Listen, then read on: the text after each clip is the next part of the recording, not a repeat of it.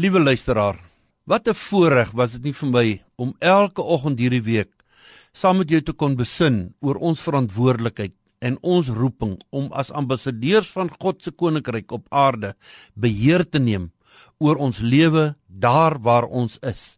Sondag aand het ek ingelei en gesê ons ons voel so uit beheer uit. Ons het nie beheer oor wat rondom ons gebeur nie.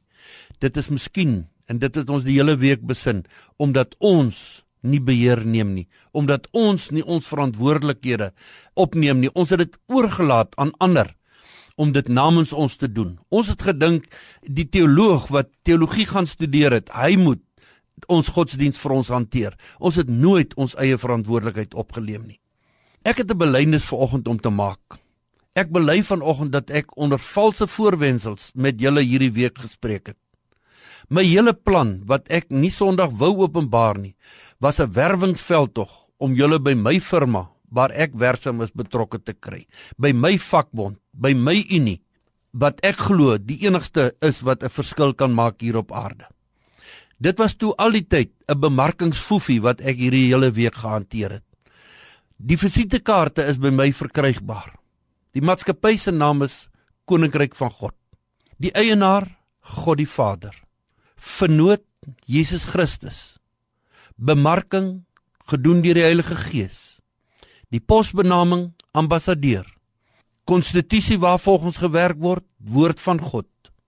En nou die belangrike telefoonnommer. Skryf die telefoonnommer af. Jeremia 33:3. Gaan en roep hom aan. Skakel hom nou en kry antwoord wat jy nodig het vir jou taak hierdie week. Vader het aan ons alles gegee, liewe luisteraar. Hy het ons sy seun gegee, sy woord gegee, sy Heilige Gees gegee en volle mandaat en aanstelling om heerskappy en krag in sy naam op aarde te demonstreer. Ons het eintlik geen verskoning nie. Om dit te kan doen, moet ons egter geloof hê.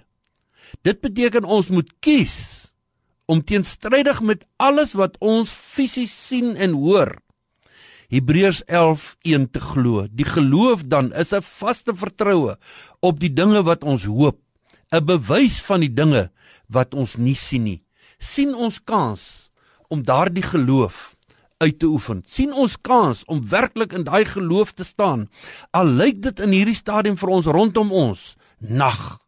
Kom ons vertrou die Here. Kom ons vertrou die Here met ons finansies. Kom ons vertrou die Here met ons gesondheid. Kom ons vertrou die Here met dit wat ons doen. Kom ons vra ons Vader persoonlik. Ons Vader, versterk my geloof en help my om u koninkryk op aarde soos in die hemel, so ook op die aarde in my vas te maak en help my om ander ambassadeurs te identifiseer ook daar waar ek gaan beweeg elke dag in hierdie week en om hulle te leer volgens u woord in u koninkryk aan u al die eer in Christus Jesus. Amen.